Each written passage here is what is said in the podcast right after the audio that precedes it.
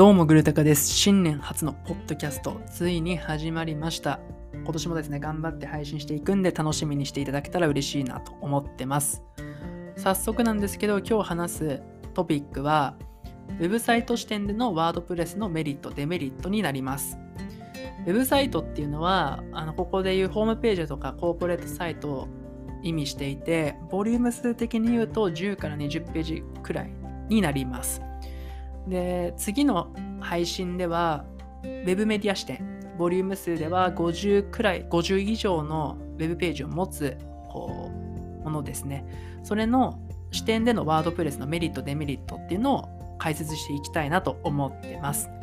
どうしてもですね、ウェブサイトかウェブメディアかっていうところで、こう視点が変わると、ワード、視点が変わることで、ワードプレスのメリットとデメリットってやっぱ変わってくるんですよね。なんで今回分けました。で、その最初の第1弾が Web サイト視点という風になってます。で私自身ですね、ワードプレスはもかれこれ5年以上使ってて、今もですね、愛用しています。もう大好きです。もう誰よりも愛してるっていう風に思ってます。勝手に。で、一方でですね、ワードプレスだけじゃなくて、外部サービスを使ったりだとか、まあ、ゼロからですね、作ったりとかもしているので、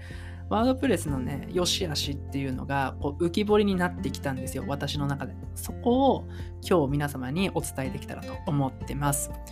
目的としては、こうワードプレスの良し悪しをフラットな視点でお伝えすることで、皆様がこれからワードプレスを使おうかどうかって悩んだ時に一つのね、こう、材料として受け取っていただけたら嬉しいななんて思ってます。どうしてもですね、ワードプレスって人気な CMS なんで、メリットだけが語り語られてる情報がすごい多いなっていう風に感じてるんですよね。一方で、こうワードプレスじゃなくて、こう、会社自身、会社がこう CMS っていうのをサービスとして展開してたりすると、こう、なんでしょう、ワードプレスをむしろディスったり、めちゃくちゃこうディスるような情報もあったりして、もちろん全ての会社ではないんですけれども、なんで、こうフラットな視点でワードプレスの良し悪しを伝えている情報って意外と少ないかなと思ってこの配信をしています。参考になれば幸いです。で、早速なんですけど、まずは Web ワードプレスで Web サイトを制作して運営するメリットなんですけど、これね、7つあのありました。それをね、1つずつ紹介していきます。まず1つ目は、やっぱ何と言っても、専門知識がなくても、ウェブページの制作とか編集ができるっていうことですね。これ本来だったら、もうワードプレスがないと HTML ファイルっていうのがあって、で、それをこうサーバーにアップロードして、それで初めてウェブサイトが見えるようになるんですよね。で、まあ、極端な話、ウェブページの、まあ、ちょっとタイトル1文字間違えましたってなった時に、ワードプレスだったらもう超簡単にできるんですよ。もう1分もかからずできるものが、もしもワードプレスを使わないと HTML っていうファイルをこう編集してそれをサーバーに再アップロードする必要があるわけで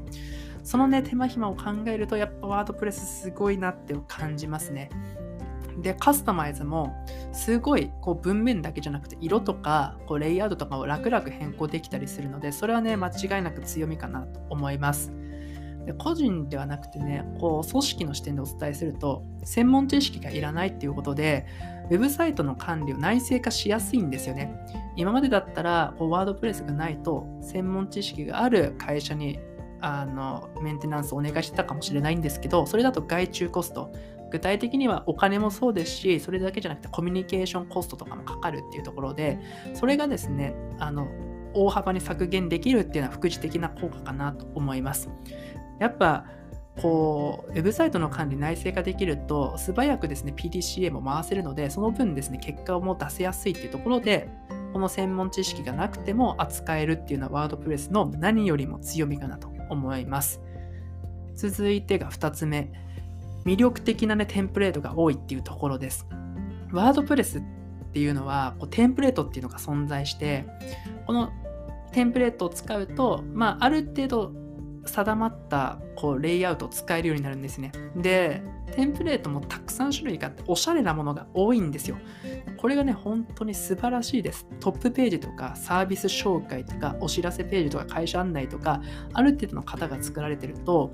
もう自分、デザインのスキルが仮になかったとしても、ある程度もうテンプレートを使えば問題なくすぐ始められる。で、さらにはですね、こう PC だけじゃなくて、スマホのデザインも本来考えなきゃいけない。いわゆるレスポンシレスポンシブ対応とかもしなきゃいけないものが、テンプレート使えば、それをね、整える。そのコストもめっちゃ削減できるんですよ。これ本来だったら、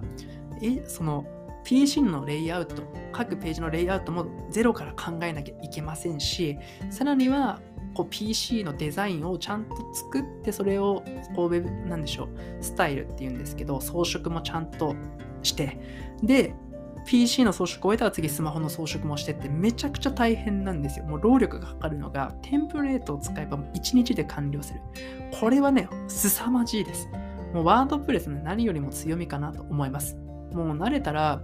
もうテンプレートを使えば、本当に1時間から2時間でもういけてる、なんかそもうウェブサイトできちゃうんですよ。まあ、そういう意味で、やっぱテンプレートが豊富な、こう魅力的なテンプレートが多いっていうのは、ワードプレスのメリットというふうに私はね、思ってます。で、テンプレートも本当に機能も素晴らしくて、具体的にはこう SEO 対策って言われる、いわゆる検索エンジンで上位に表示されるための施策ってやっぱあるんですけど、それってゼロからやろうとすると、まあ大変なんですよ。割とね、細かいルールがあったりして、それが多くのテンプレートが結構もう設定済みだったりするんですよね。まあ、そういう意味ですぐにね、Web 集客を始められるっていうのも、まあメリットだなって感じます。で、ワードプレスのテンプレートには無料だけ、無料もあれば有料なものもあります。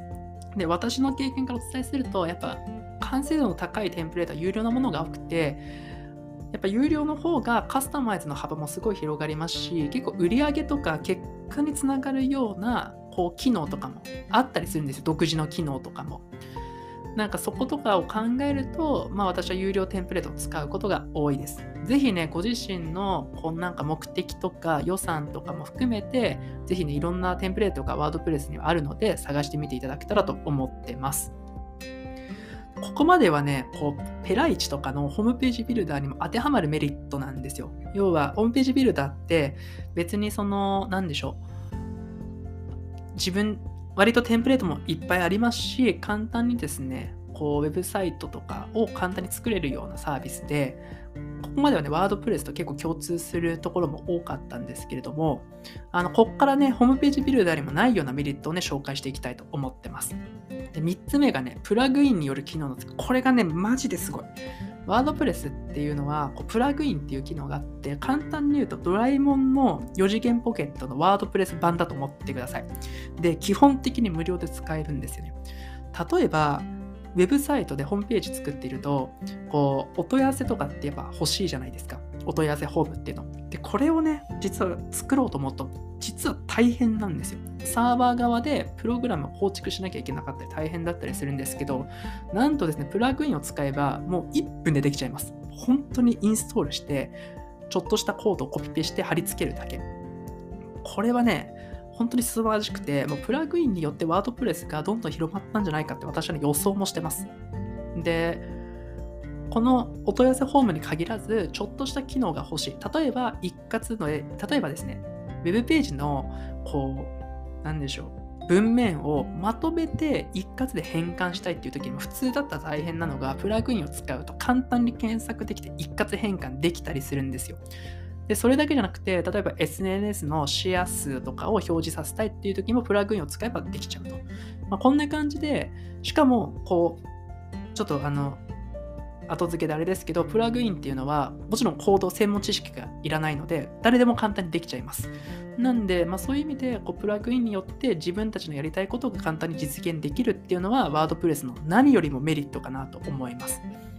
これはですね、ホームページビルダーにはない機能だとふうに思ってます。で、4つ目がカスタマイズの自由度が無限大っていうところですね。ワードプレスはもうカスタマイズがいっぱいできるんですよ。こう、レイアウトもそうですし、サイドバー、レイアウトの中でも、例えばサイドバーとかヘッダーとかもそうですし、こうブログカードがいっぱいあったら、それをどういう形にするかもできたりとかっていうところで、通だとホームページビルダーとかを使ってるとガチガチにね、定まったレイアウトしか使えないことが多いんですよ、基本的には。なんですけど、ワードプレスは柔軟にカスタマイズできるっていうところで魅力的ですね。で、もっと言うと、ワードプレスを使いこなせば使いこなすほどスキルも高まって、またですね、ちょっとしたなんでしょう、コードも書けるようになったりすると、よりね、カスタマイズの幅が広がって、オリジナリティが増していきます。なんで、ここもね、ワードプレスの何よりも強みかなっていうふうに感じます。すいません、何よりも強みかなって言い過ぎて、どれも強みって感じちゃうかもしれませんが、お許しください。で、次はいくつ目ですかね。今もういっぱい、あ、5つ目になりますね。5つ目はですね、更新頻度が多いお知らせとかブログにめちゃくちゃ最適ってことです。これはね、ホームページビルダーを使ってるとわかるんですけど、ウェブサイト、ホームページビルダーだと、こうお知らせとかブログをこうどんどんどんどん定期的に発信しようとすると結構ですねあの大変だったりするんですよ具体的にはできないケースもありますしそれだけじゃなくてできたとしてもお金がかかるケースも結構あるんですよねワードプレス使えば、割とね、もちろんもうワードプレス自体が割とブログに適した CMS なんで、定期的な情報発信がやっぱ得意で、そういう意味ではやっぱウェブサイトの運営面ですごい向いてるなっていう感じもします。で、まあその定期的な情報発信、まあ、最近だとやっぱ SDGs とかもこう言われてますけど、そういうご自身でこれ取り組まれてることとかを発信することによって、ユーザーがそれを魅力に感じて、いわゆるマーケティングにもつながるので、やっぱワードプレスがこうマーケティングにどんどんどんどんマーケティングにもより良い影響を与えるっていう意味でこの更新頻度が多い情報発信更新頻度が多いお知らせとかブログができるっていうのは強みだなと思ってます。で、6つ目が、こう、ワードプレスのシェア率が高いということで、メンテナンスできる Web 制作会社が多いっていうのも、まあ、魅力かなと思います。まあ、個人には適さないかもしれないんですけど、やっぱ会社として、こう、ワードプレス何かを制作、Web 制作するってなった時に、やっぱリソースの関係上、外部にこうアウトソーシングしたい、外注したい場面ってやっぱあると思うんですね。そういった時に、 WordPress であれば、本当に扱える会社っていうのはめちゃくちゃ多いので、あの、割とですね、その、リソースを補い、まあ、もちろんお金はかかるんですけど、リソースを補いたい時にも、誰かにこうお願いできるっていうのはやっぱ強いかなと思ってます。まあ、副次的ですけど、 WordPress のシェア率ってやっぱすごく高いんですよね。なんで、情報もね、結構数多く落ちてるっていうのも、まあ、調べやすいというところでグッドなポイントかなと思います。で、最後、7つ目ですね。それはワードプレス自体が無料っていうことですね。お財布に優しいです。ワードプレスはオープンソースって言って無料のソフトウェアなんですよね。なんで運営コスト抑えやすいです。ホームページビルダーだともちろん月額でかかりますし、で、いけてる機能が搭載された場合、先ほど申し上げたブログとかの機能、CMS の機能とかが搭載されたプランにすると、運営費がね、結構跳ね上がったりするんですよ。そういう意味でワードプレスは、ホームページビルダーよりも格安にしやすいです。で、こう注意点としては、ワードプレス自体は無料なんですけど、運営するためのサーバー代とドメインではかかるので、そこはですね、必要経費だと思っていただけたらと思ってます。とはいえね、サーバー代も月に1000円、いいサーバーにしても、まあ、2000円くらい。で、ドメイン代は年に1000円から4000円、高くても4000円くらいの間って考えると、まあ、ホームページビルダーよりも安いなっていう印象を受けますよね。ここまでね、こうメリットたくさん伝えてきたんですけれども、ここからね、デメリットをね、紹介していきたいなと思います。でデメリットもですね、結構グラデーションがあるんですよね。グラデーションがあるっていうのは、デメリットとは言いながらも、慣れてくるとそこまでデメリットではないのと、慣れてきても、もう、もうどうしようもないデメリットがあって、まあ、少しずつ軽めのものから重めなものを順番にね、紹介していきたいなと思います。まずね、軽めなものを伝えると導入ハードルが高いっていうことです。これはホームページビルダーと比べてですね、ゼロから開発するってなったら、ワードプレスの方が導入ハードルが低いですけど、ホームページビルダーと比べた場合のデメリットになります。で、ワードプレスをもしも使うってなると、主にですね、4つ手順があって、まずサーバーをレンタルする。で、次に独自ドメイン。いわゆるあの、https、あの、ドットなんちゃら .com みたいなやつですね。あれを契約すると。で、その後にサーバー、レンタルしたサーバーにワードプレスをインストールする。で、その後にワードプレスの設定をするっていうところで、まあ、手間暇がかかるんですよ。ホームページビルダーだったら、まあ、ここら辺のサーバー周りのセットアップも運営会社やってくれますし、簡単にできることが多いので、ここはね、デメリット、ホームページビルダー、ペライチとかを使うよりも、こう、こうハードルが高くてデメリットに感じる部分かなと思います。で慣れてしまうとね、もう15分から30分くらいで簡単にできるようになりますけど、最初は多分1時間くらいかかるかなと思います。で、2つ目が、あのー、操作の慣れがやっぱ必要です。ホームページビルダーだったら、すいません、今赤ちゃんが泣いてるかもしれないんですけど、お気になさらず。で、2つ目が、まあ、操作の慣れが必要ということで、一般的なホームページビルダーっていうのは、見た目をですね、こうベースに変更できたりするんで、直感的に使えるんですね。すぐにここいじればできそうっていうのが分かったりするんですけど、ワードプレスの場合、管理画面使ったことある方は分かると思うんですけど、見た目の部分とコンテンツが分かれているので、もしかしたらね、最初操作の慣れに必要なのかなって感じてます。でこれもですね、そんな大きなデメリットじゃなくて、もう慣れてくるともう2、3日もあれば、もう簡単に操作できるようになりますし、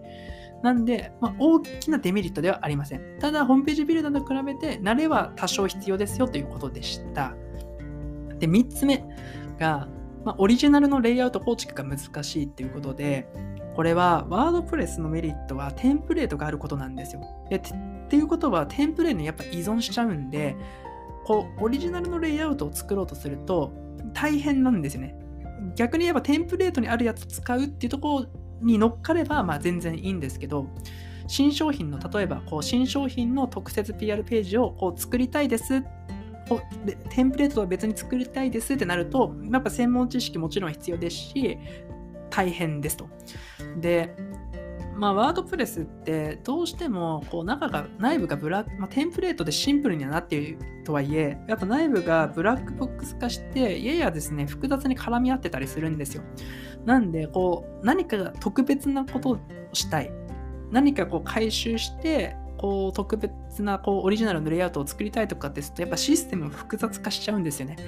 なんで、まあ、ここがねやっぱちょっと一つ感じやすいまあちょっと感じるデメリットかなと思います。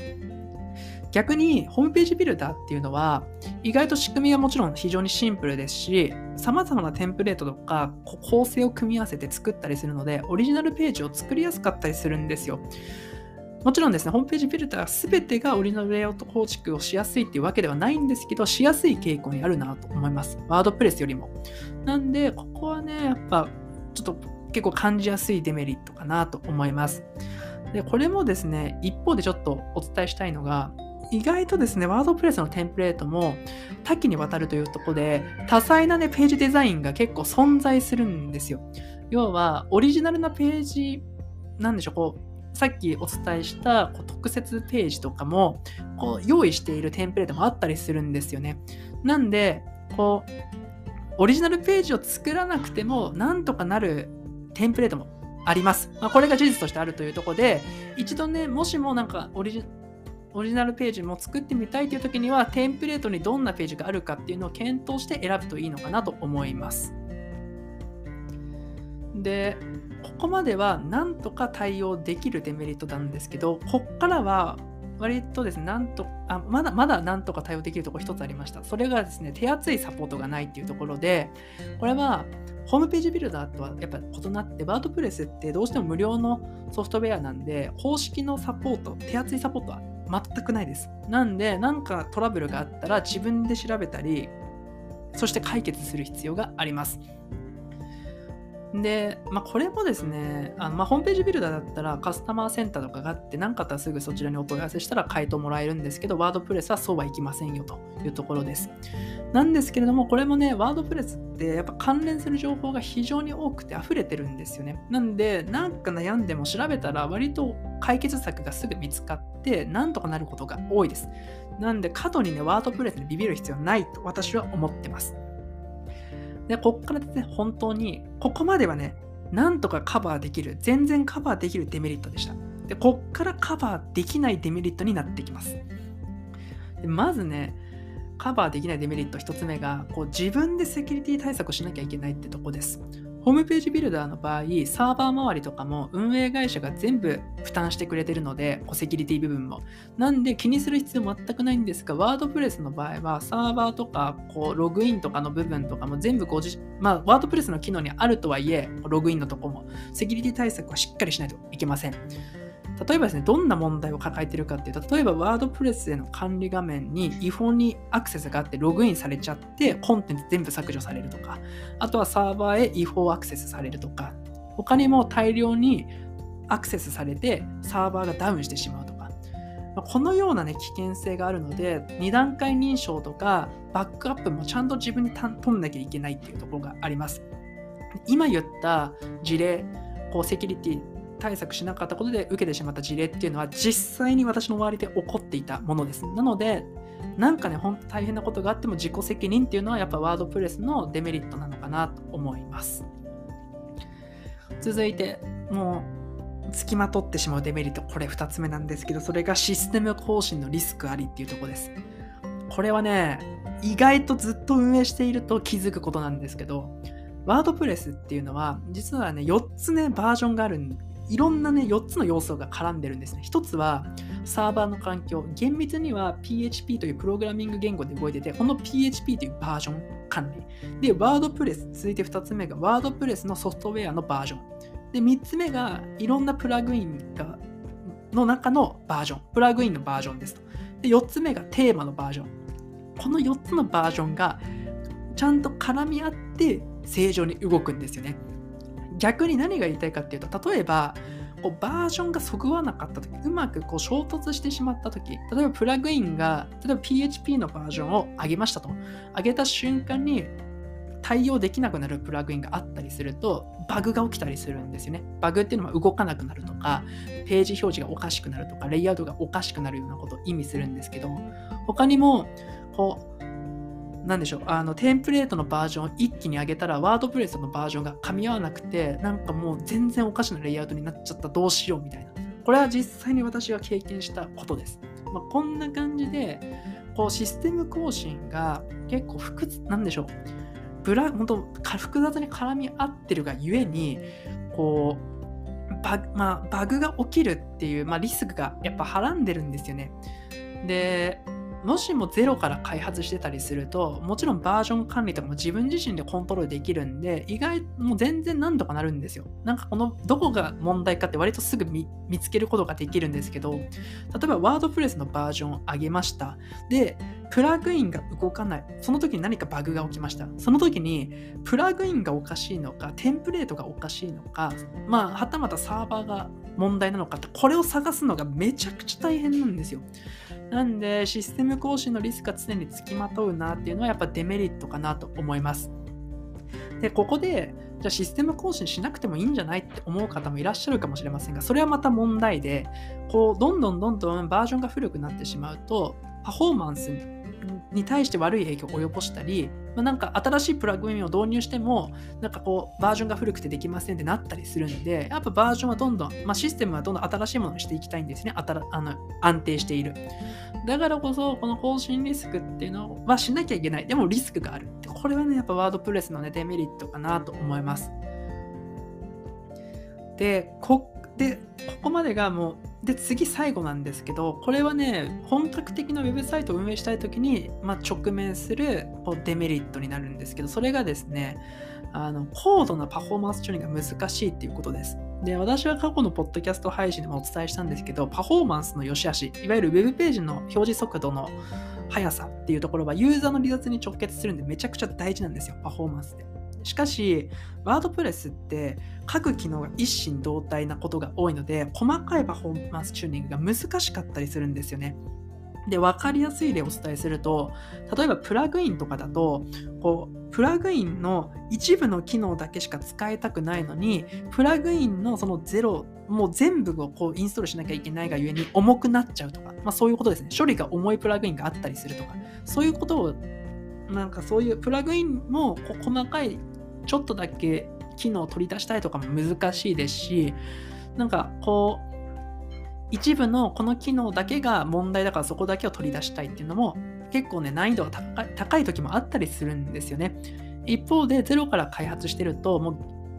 う何でしょうパフォーマンスに大きく影響を与えるのはこれだっていうのを、まあ、見つけやすいですしその見つけたらそれを解決しやすいっていうまあ、細かなカスタマイズがもちろんね、ゼロから開発してるんでできるっていうところで、ここはね、ワードプレスの一つ、なんかデメリットかなと思います。パフォーマンスチューニングが難しいという、高度なんですね、思います。まあ、なんですけど、まあ、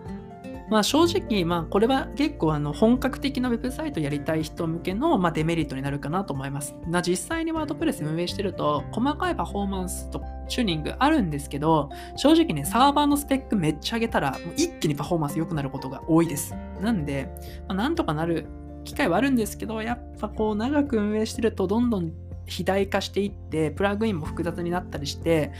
もうなんかはなんでしょう、こう、パフォーマンスを改善したいけど、どこが問題かも見つけるの大変だし、問題見つけても変えるの難しいってことはやっぱあるので、まあ最後にですね、デメリットとして挙げさせていただきました。まあ今日はですね、そんな感じで終わらせたいと思います。まあですね、ワードプレス、私ももうずっとやってきましたが、やっぱですね、メリットとしてはおしゃれなテンプレートがあって、専門知識もいらず、まあ、すぐに始められる、そして定期的な情報発信もできるっていうのがやっぱメリットかなと思います。一言でまとめると。デメリットは、まあ、手厚いサポートがなくて、まあ、自分自身でちゃんとやらや管理する必要があるというとこと、やっぱこうオリジナルのレイアウトとか、こう高度なことを何かしようとすると、やっぱリスク、まあ、大変だったりするっていうところですね。で、一昔前までだと、ワードプウェブサイト制作ってワードプレスが強かったんですけど、最近だとね、フェライチとかステュディオとか、ウェブフローっていうですね、ホームページビルダー、すごい優秀なビルターも続々出てきてるので、なんか相対的にワードプレスの強みって薄れてる時もあるなっていうふうに思ってます。なんで、もしもですね、ワードプレスをウェブサイトで、こう、なんかワードプレスでウェブサイトを制作したいっていう時には、以下2点ちゃんとチェックすればいいかなと思ってて、ワードプレスのおしゃれなテンプレートを使いこなしたいっていうところと、あとまあカスタマイズ、あとはまあもう一つありました。あのカスタマイズを自分自身でちゃんと押して、独自のものをやってみたい。まあこれもですね、まあ、Webflow とか Studio でできちゃうんですけど、まあ、あとも、やっぱもう大きいのはお知らせとかブログとか情報、定期的な情報発信をしたいっていうところ、この時に何、この2つに当てはまるものあれば、ワードプレスがいいかなと思います。今日はですね、以上です。今日はちょっと20、今27分くらいかかな経ってて、ちょっとびっくりしてるんですけど、長くなっちゃったんですけど、終わりたいと思います。次の配信はこうウェブメディアの方で、こっちもね、いろいろと話したいことがあるんで、楽しみにしていただけたら嬉しいなと思ってます。以上になります。次の配信でまたお会いしましょう。